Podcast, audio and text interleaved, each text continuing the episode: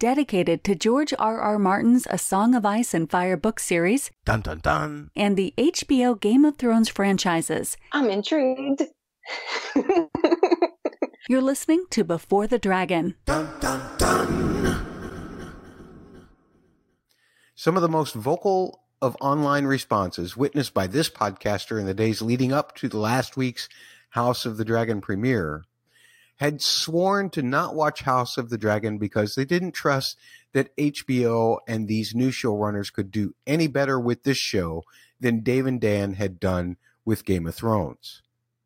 The second loudest voice had said that they were leery of the show but would watch. To date, 1,855,138 people have signed a petition asking for HBO to rewrite and reshoot season 8 of Game of Thrones. And to remind you, that petition was started within a week following the Game of Thrones season 8 finale, series finale in 2019. Well, last Sunday, the premiere of House of the Dragon had 20 million viewers worldwide in what qualifies as ratings these days, according to the Hollywood Reporter. That's a tenfold plus amount of the people who had signed that petition over the last three years. So, if all of these people weren't going to watch House of the Dragon, it certainly seems like they changed their mind.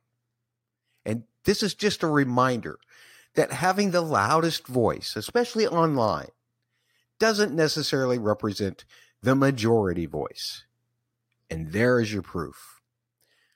Something else that came up that another rising social media voice is addressing is the fact that all of the HBO television shows in the Westerosi universe may use the same season 8 ending as its canon for all of the shows, whether addressed by those shows or not. George himself seems to have been okay with this when asked, although his emphasis on just having more and more shows seems to me to indicate more of a caring of quantity over quality. And he can't be blamed for that. It happens to be the thing that Walt Disney Corporation wrestles with every other week, it seems like. The important thing here is that personally, you can either like the idea or not. You can try to categorize it as just another MCU franchise that creates a new canon based on the Marvel comics, or you can try to justify liking it or not in any which way that you choose. But the one thing that seems to be becoming quite clear is that no matter how you're going to feel about it, no matter what you're going to say about it, you simply cannot escape it. Dun, dun, dun. And that's my soapbox. You can agree, you can disagree, but I want to hear from you why. So tweet to at the letter B, the number four, the Dragon Pod on Twitter. You can send emails to Matt's audio blog at gmail.com, M-A-T-T-S audioblog at gmail.com, or you can leave comments on our website posts, which you can find those at Matt's audioblog.com. Once again, M-A-T-T-S audioblog.com or you can also leave comments on our YouTube videos. Just search for the word before the Dragon Podcast there and comment on any video that you wish to comment on. Speaking of which, while we did do submissions for three words and for brothel mates in our panel podcast last week, we did not address general feedback. And there's not a whole lot of it here. I would, of course, like more. I want to hear from more of you. But let's go through what we got before we start talking about season one, episode two of House of the Dragon. Oi, can we get the feedback out of the monitors, please? So let's start off the feedback with some YouTube comments since we're trying to get our YouTube channel going. And please search for the YouTube channel, search the word before the Dragon podcast on YouTube and find it and comment on the videos yourself. Friend of the podcast, Nicole, who goes by Nightwolf Nim on YouTube and on Twitter, says this I normally listen via Spotify, but I decided to check out the YouTube. Love how you edited this together. I agree with nearly all your points. The birthing scene was horrific. I wasn't expecting to get emotional in the first episode, but that was just hard to watch. As far as Daemon goes, he was definitely poking at Otto at the tourney. LOL. Team Dame on all the way. Matt Smith is fantastic. The A Song of Ice and Fire lore reveal gave me chills. Was not expecting these type of connections, but I'm here for it. Also submitted three words. Welcome back, Westeros. And as a brothel mates or best coupling, Kings and Heirs. Excellent stuff. Nightwolf Nim, thank you very much. Uh, Julio on YouTube submitted this saying that if Baelon had survived, there would be no war or bad feelings to come. Very good, Julio. Love that observation. On Twitter, Denise uh, tweeted also that magnificent tribute to Daenerys Targaryen when King Viserys recited a secret that all Targaryen rulers held called A Song of Ice and Fire. It choked me up and nearly had me in tears. And the theme song at the end was also wonderful with the vocals. Thank you very much, Denise. I really appreciate that. I think that I'm probably not linking that prophecy as much to Daenerys or to Jon anymore if we take the Game of Thrones season eight ending as anything to be, you know, considered in any of this. Uh, but if you want to take the text from the beginning where it was saying before Daenerys, I can see how that would be a milestone marker just to let us know where it was at. Um, I didn't see anything in that first episode as really being a tribute to Daenerys the way a lot of people did, including yourself. Uh, but I'm not opposing whatever you want to think about that as far as that goes. Also on Twitter, Peter, who is at the Cave Night on Twitter, says, Thanks for keeping your podcast going. Looking forward to the coming 10 weeks. Excellent, Peter. We hope you'll stay with us. We hope you'll submit three words and things like that. We also got some feedback in the form of our polls. Time to update those polls. I put two polls on the Twitter last week at the letter B, the number four, the Dragon Pod on Twitter. The first poll, which received uh, 3,000 votes on the 100 Twitter, if you know what I mean. I the first poll was after watching the premiere episode, are you now convinced that all Baratheons are just a little bit too cocky for their britches? 85% said yes, 15% said no, that's a pretty round number for 3,000 votes on the 100 Twitter, if you know what I mean. Also, 3,000 votes on the 100 Twitter, if you know what I mean. This question was After watching the pilot episode of House of the Dragon, are you team Dame on or Dame off? And we already heard Nicole's answer 83.3% agreed with Nicole, Nightwolf Nim, saying that they were team Dame on, while 16.7 said team Dame off. Excellent. So that's all we have in terms of the feedback. Let's get right into talking about this particular episode. Season one, episode two, The Rogue Prince, I believe it is titled, but correct me if I turn out to be wrong on that. It was written by the showrunner Ryan Condal, directed by Greg Yaitanes.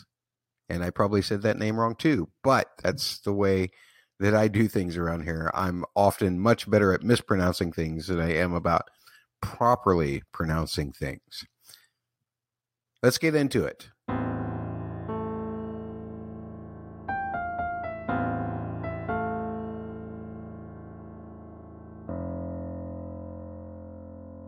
So, as promised, the, the intro that was promised, as Holly put it last week, we've got a new title sequence, lots of blood, lots of sigils, and I'll be honest, I was watching this on my computer, so I could not really distinguish what the different sigils were. But I promise I will pore over it a little better before the Thursday podcast comes out, and we will discuss what each of those sigils were. Otherwise, it's just a lot of blood, and it all leads back to the Targaryen sigil. So, what does that mean? Targaryens. All blood leads to the Targaryens. Uh, you would think that all blood flows away from the Targaryens, but all blood seems to flow to the Targaryens. Anyway, that's what I got. uh, out of that. The music itself, which I don't feel really needs any commenting on, it was pretty much the same as the main Game of Thrones theme. Kind of disappointing for me. Uh, I would have liked to have heard a, a new kind of theme. It did seem like there was a little bit of a difference in it in the fact that the percussion seemed just a little bit different. The percussion rhythms in that, not sure that it was actually different. Maybe it's just mixed differently this time around than it has been in times past, but the percussion seemed much more kind of in your face than it did in the years of Game of Thrones itself. As for the episode itself, I'm kind of going to be going chronologically through this. Some comments I may put in or out of order, but lots of carnivorous crabs. And I hope that the Joffrey of podcast uses that at some point during their podcast, which naturally I haven't heard yet. I'm not even sure if they've recorded it yet, but carnivorous crabs in that beginning scene. And it seems to be the tactic that this triarchy uses uh, to attack people. We see crabs around all over the place throughout this episode, anytime we're referring to the stepstones. Uh, but it's continuing to cause trouble. Corlys was, of course, correct last week when he was pointing at a map and said, We need to pay attention to this. Uh, it looks pretty horrific to me. Uh, but uh, this show has uh, done a pretty good job of being horrific all of the time. Uh, Cor- Corlys himself is continuing to complain and it, about it as we get step into the council. And evidently, we also learned that Daemon has, in the last six months since Aemma died, has taken over Dragonstone, has his old Gold Cloak army with him. So nobody's protecting King's Landing anymore. Uh, it seems that he they're just protecting Dragonstone, and Dragonstone, of course, is where Rhaenyra was supposed to be cl- moving to when once she becomes old enough. I guess it's said later in the episode. Uh, but that's where she's supposed to move to as she is now the official heir. Um, so is that's Daemon's way of, of fighting on all sides, right? He's saying, well, I'm at Dragonstone now, so I'm still the heir. Uh, and uh, he's just kind of s- sticking his big middle finger out to both Viserys and Rhaenyra, it would seem, in this way. As they discuss the stepstones, Rhaenyra has some ideas of her own. Uh, you know, just use dragons. And you know that dad isn't going to go for that. Uh, he's just way too decisive, isn't he? And I, am not even sure that that really is the greatest idea anyway, because remember, first of all, Viserys uh, doesn't like dragons all that much, as we learned in the last episode. But we also have kind of figured out just through watching all of these shows that dragons are kind of the world equivalent of a of a nuclear option, right? And just like in our own world, there there's always going to be some hesitation in going to that extreme. Although we did see the potential for that extreme being played out later on in the episode at Dragonstone itself. I'll get to that in just a little bit. Um, but the main thing that I hated about that was the way that her idea was just simply dismissed by making some kind of excuse for her to be out of the room. I'm looking at you, Otto, uh, who I continue to not like. Um, I don't understand how she's supposed to be learning anything if she's just sent away all the time when Otto says so. And even Viserys later on in the episode says, Well, you're going to learn uh, about these kinds of decisions. And I'm sitting there thinking, Well, yeah, like when? I mean, what better time than then? Let her sit in a room, let the conversation continue, let her understand that you don't want to necessarily push the button every, for every little instance. Um, so I, I'm not exactly sure ex- what uh, the purpose of sending her away was, but that happens to be that particular thing that Rhaenyra is sent away to do is to decide the next person who will be a Kingsguard because it's down its old head Kingsguard, and Sir Harold Westerling is now in charge of only five other knights as opposed to six other knights because the Kingsguard is supposed to have seven. So they need to pick a new Kingsguard, and Rhaenyra is the one who's going to get to decide that. Of course, who does she choose? She chooses the hunka hunka burning coal, baby. Criston Cole is now a Kingsguard. Congratulations. Welcome to the Realms Elite. And only because you got to actually fight in a real battle as opposed to just an attorney is seemingly what that decision was all about. But we kind of know what that decision was really about. Rhaenyra kind of has, or at least last week, which would have been six months prior to this now, but she was kind of uh, pining a little bit for Criston Cole, it seemed, in the last episode. So that made it an even easier decision. She just found the proper excuse for choosing him, as far as I'm, uh, uh you know, thinking about how this goes. Now, I'm not really sure how uh, the new head of the King's Guard, Sir Harold Westerling, actually feels about Rhaenyra's decision. Um, but it's pretty clear that Otto Hightower, who is also not only has he kicked her out, but now he's going to get in her business and make sure she chooses the right one. He's not really very happy at uh, this decision either, unless he is absolutely using some really slick reverse psychology in order to manipulate Rhaenyra. I don't think that he wants Criston Cole in there um, because that seems kind of right with his character, right? He thinks that Criston Cole is someone who is beneath the station and shouldn't be included in the King's Guard. That kind of fits the mold. So I don't think he's really trying to manipulate Rhaenyra there in any way. Beyond the awkwardness of the conversation between Alicent and Viserys, uh, especially regarding Rhaenyra, there was actually some pretty interesting stuff being spoken in there about old Valyria and how the Dragon Lords had this place uh, that they was right up against the mountain, just like Dragonstone is uh, a volcano, I suppose. And that, uh, you know, there's more mentions of that particular volcano and dragons and some kind of connection there, and the inclusion of blood mages as well. So all of that old mystique stuff which is still feeding into this mystery of what exactly happened as far as the doom of Valyria goes. We've been told that, you know, it was covered in ash, that it, it, basically exploded, that there was fire and everything. And that makes you think of a volcanic eruption. But there was also an illusion in last week's episode about how that might be tied in to the dragons themselves. And here, I guess they're trying to lay a further connection between the dragons and volcanoes as far as old Valyria goes. I'm still not sure that I'm buying any of it. It's just too vague. It's too broad. And I'm not sure that it even needs to be pursued. Uh, but if we get more and more pieces of this to put together to where we can figure out exactly what happened at the Doom, then perhaps we can we can say more.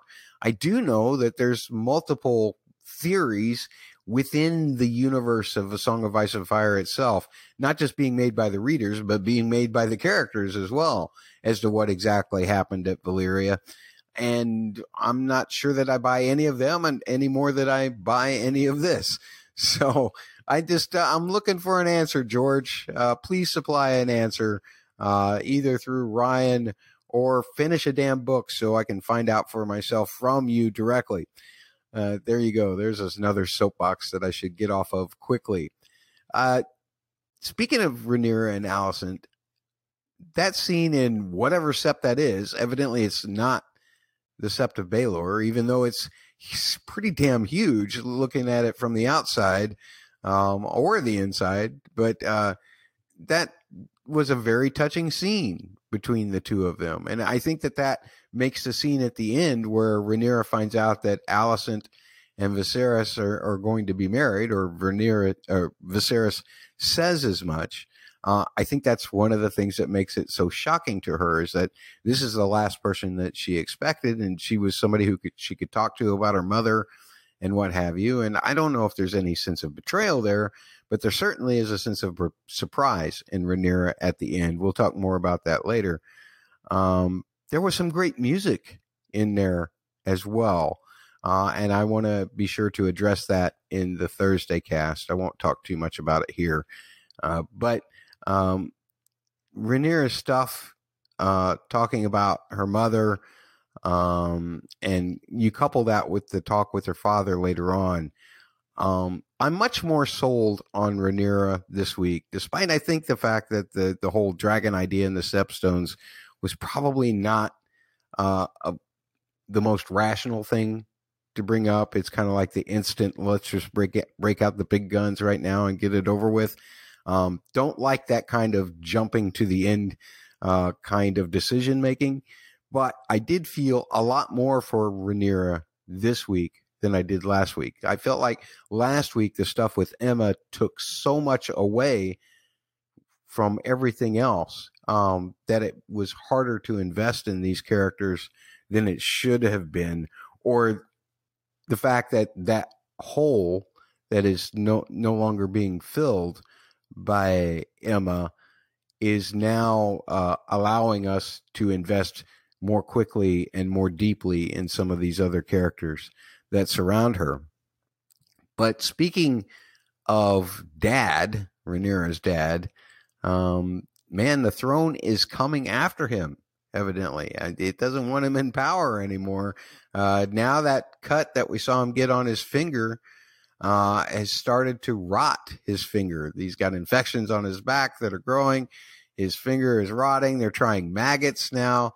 And I'm worried that he's just, they ought to just cut the thing off now before it gets any worse, is what I'm saying. And the Corlys and, and Rhaenys pitch to Viserys, you think he's got this problem here with uh, being able to sit on the throne. Um, their proposal before you meet Laena or before you realize who she is from last week, because she was sitting there at the tourney uh, in front of Corlys and and Rhaenys. Uh, she was one of their children that was sitting there. But if you didn't realize that, and you're just watching this pitch being made by Corlys and Rhaenys, it seems pretty sound. Um, and then you find out how exactly how old Laena is, and of course you realize how old Viserys is. And I love that they put those same kind of concerns in Viserys's mouth as well. Um, although um, there's a lot of arguments. If you're going to make these kind of arguments in this world, you can sit there and say, well, from by looking at it through our eyes, this is really weird. Um, but I think if the show is trying to make me see the way a patriarchal society back in the Middle Ages works, or or to somehow make me realize the injustices that are still occurring around the world. I mean, you're way past that. I've, I, I already know that stuff. Um, so it was a wasted effort to try and shock me on the show's part this particular week. I'm not saying it's not going to happen, uh, but this week I'm just kind of like, yeah, this is pretty typical of uh, the kind of chicanery um, that men are capable of, uh, or that a male-based society is capable of. It's awful. It's it's creepy, and it's meant to be. That's the thing. They they were trying to shock you. Uh, I kind of think that they kind of failed. Um, and if they're trying to teach a lesson, uh, you know, summing up with Lord Lyonel's speech uh, doesn't really pay the bill uh, because he gives himself as a perfect example of that patriarchal world. Although I will say that I kind of dug Lord Lyonel Strong in this particular episode. And I loved how he was being very frank with his king, Viserys, regarding Lady Laena. And I mean, yes, it absolutely is creepy. But I mean, if you're going to get creepy, whether you want it to be or not, um, he is right about making, at very least on the practical side of it, you'd rather make Driftmark and the Velaryons a stronger ally as opposed to turning uh, that into an enemy. But of course, all of that pales in comparison to the final stick, so to speak, in Viserys' stomach this week, which is the showdown at Dragonstone and the fact that Daemon has flaunted this twofold lie. Uh, he's not really planning on marrying Mysaria anytime soon, and they definitely don't have a child. By the way, I'm going to put that on the poll at the letter B, the number four, the Dragon Pod on Twitter. Are you still team Daemon or have you turned to team Dame off this week? Uh, because the guy's just somebody who does a lot of kissing and telling without actually doing the kissing, uh, so to speak. Do you, are, are, how are you feeling about Daemon this week? That'll probably be the only poll that I put out, unless our panelists put up something great to me to put up on the polls later on this week. But when it culminates in this showdown at Dragonstone, first of all, you got to love that Daemon, who has been picking at Otto and picking at Otto this whole time, uh, gets Otto instead of Viserys.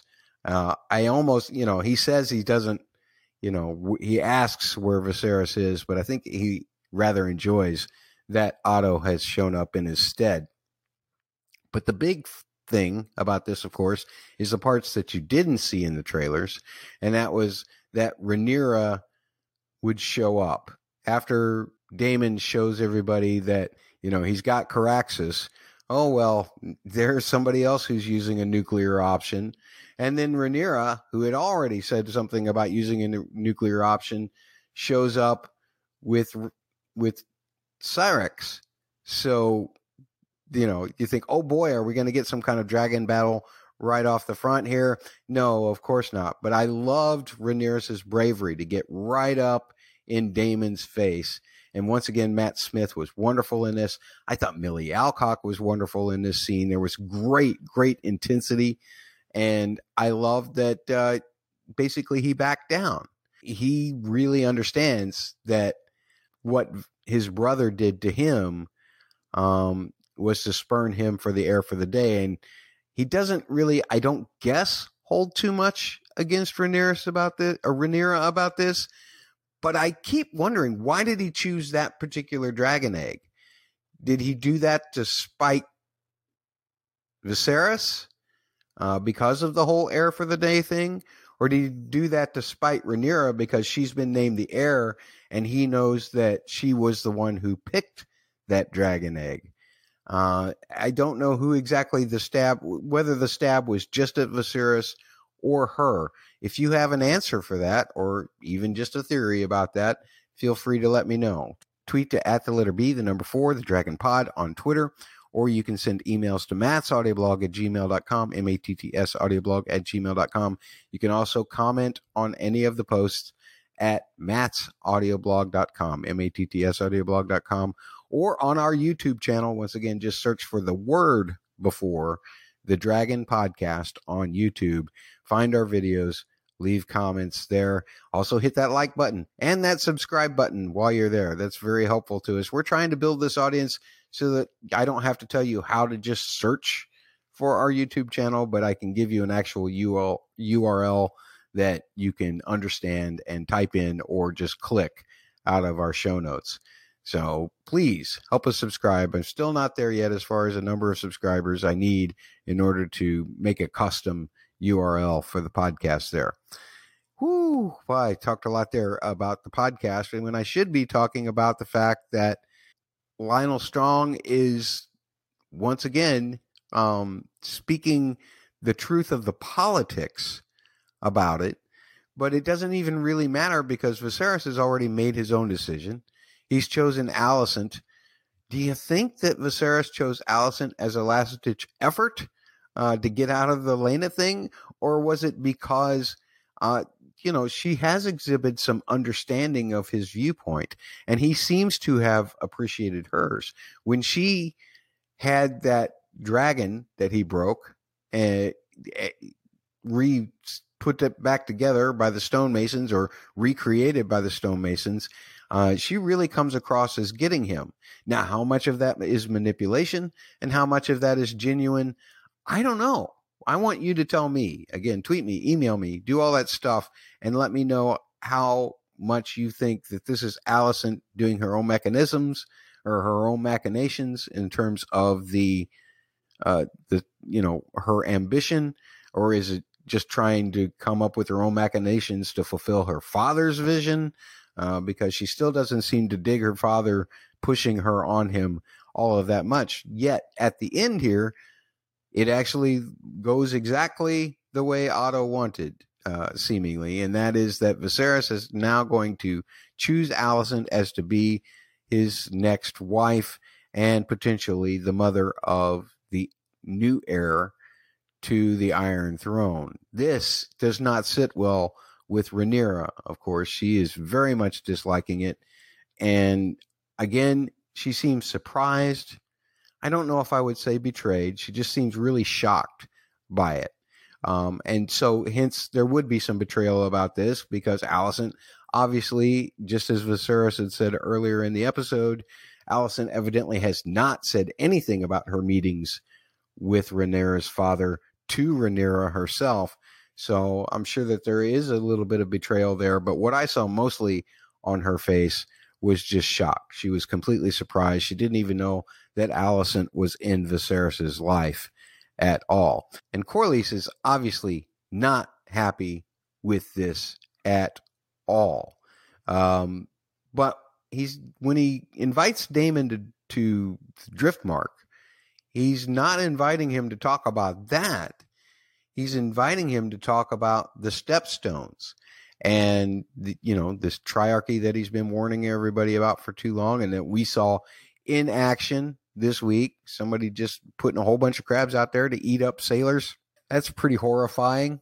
Um, but one of the things that put me back on Team Daemon this particular episode, despite Mysaria chewing him out, and rightfully so, and just the way he was, I still can't figure out if he was poking at both Rhaenyra and Viserys or just Viserys with the whole dragon egg bit.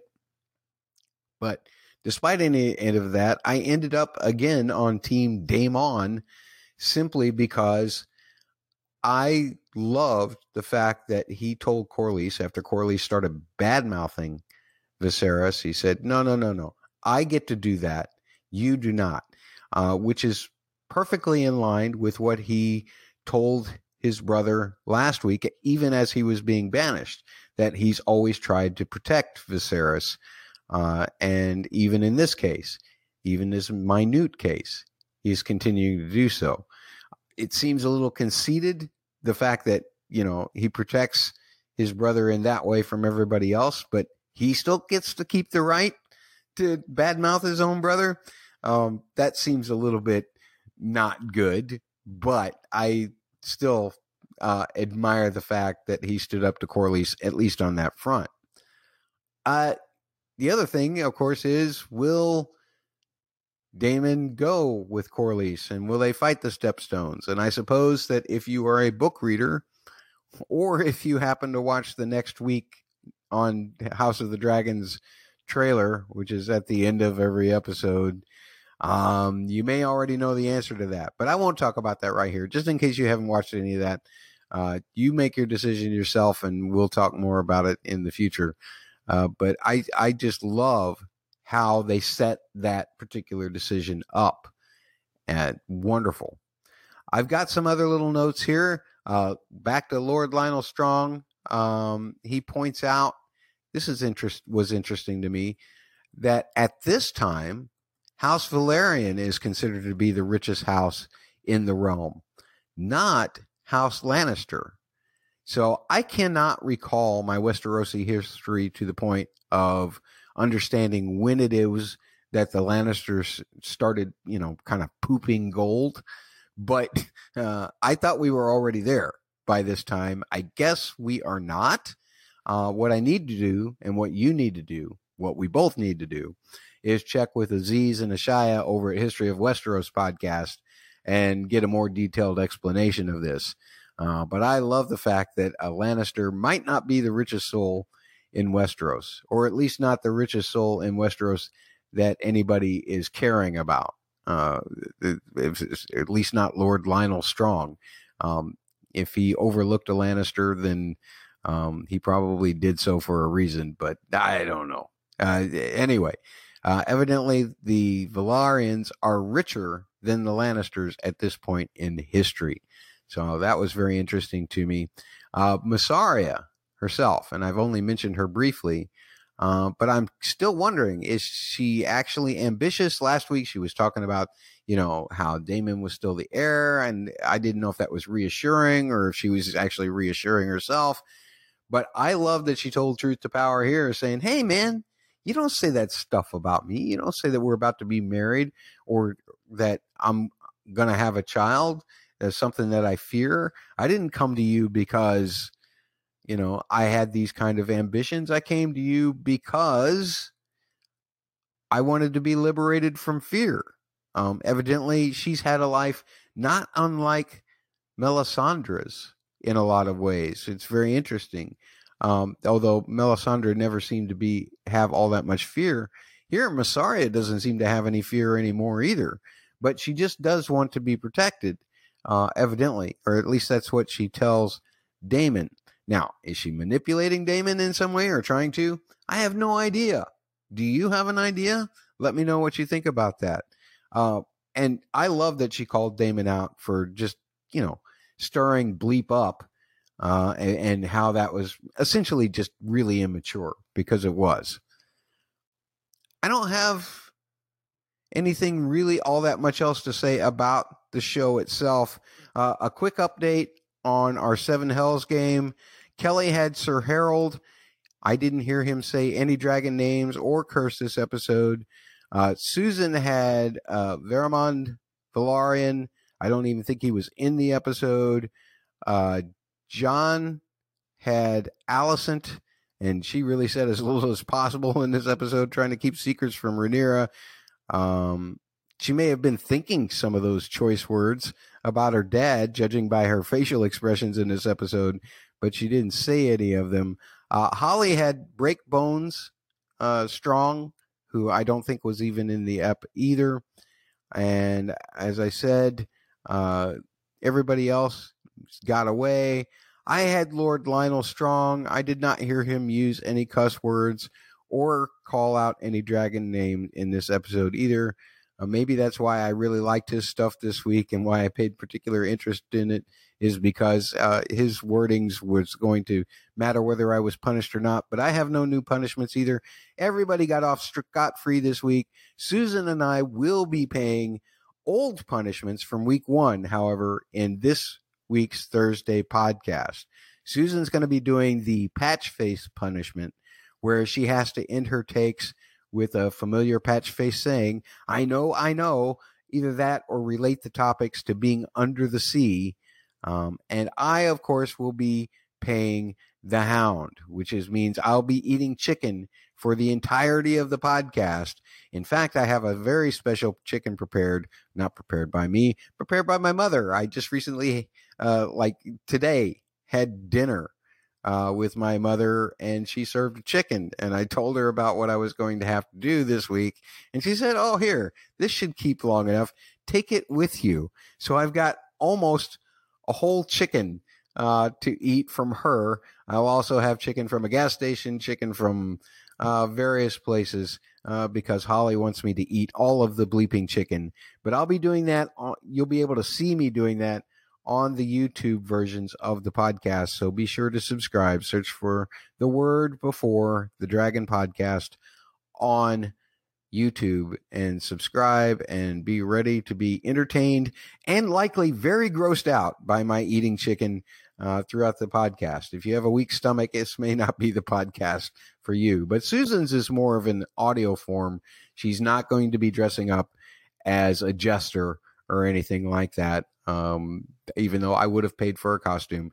This one is actually classified as an audio punishment. So there you go. That's everything for this particular week. We will have one to maybe two podcasts out on Thursday, getting deeper into the music, getting deeper into your submissions for three words and that kind of thing.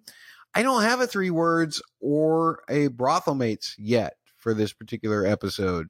I've got to think about it. You need to think about it too, and be sure to send everything, even your just your general thoughts about this episode, how crazy you think some of the things that I said in this podcast were, whatever you want to say. Feel free to tweet at the letter B, the number four, the Dragon Pod on Twitter. You can send emails to mattsaudioblog at gmail.com, M-A-T-T-S audioblog at gmail.com. You can leave comments on the posts at the website. The website is mattsaudioblog.com, M-A-T-T-S audioblog com, or you can also leave comments on our YouTube videos. Please do so. We'd love it if you'd subscribe and like those videos while you're there as well. Just search for the word before the Dragon Podcast on YouTube. Find us and subscribe. That's all I got. Take care.